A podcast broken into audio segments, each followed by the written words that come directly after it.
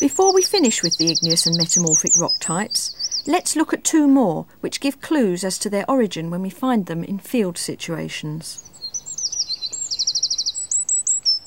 No bedding, irregular jointing, but no contact visible. And of course it's a very pink colour. If we look at a freshly broken surface, we can see that it contains abundant pink feldspars and white feldspars. Its crystalline texture and medium grain size would seem to indicate to me that it could be a microgranite. A thin section that we collected on an earlier trip confirms this. In thin section, the rock is medium grained with a crystalline texture and although quite weathered, it's still possible to make out fresh quartz and twinned potassium and plagioclase feldspar. Any micas present have been altered to secondary minerals. The grain size, mineralogy and texture confirm that it is indeed a microgranite.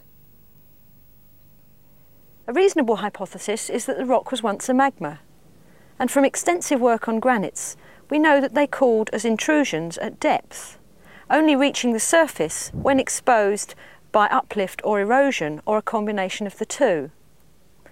But of course, igneous rocks are not the only rocks that are formed at depth.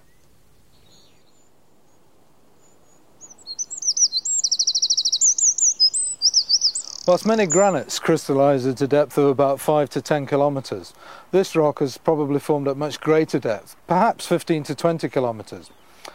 It's still a crystalline rock, but if I was to look at it in a slice through the rock in this orientation, I'd see it's actually very different.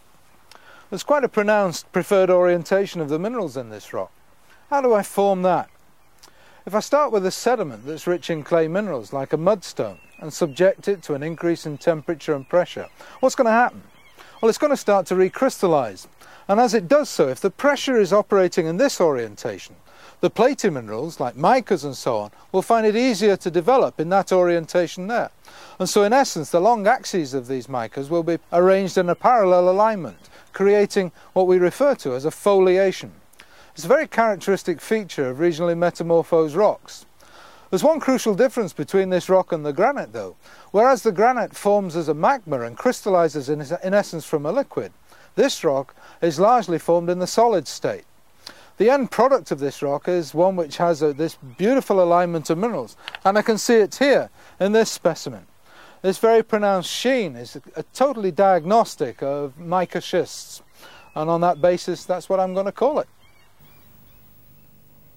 Here are some more examples of mica schists as you might find them in the field.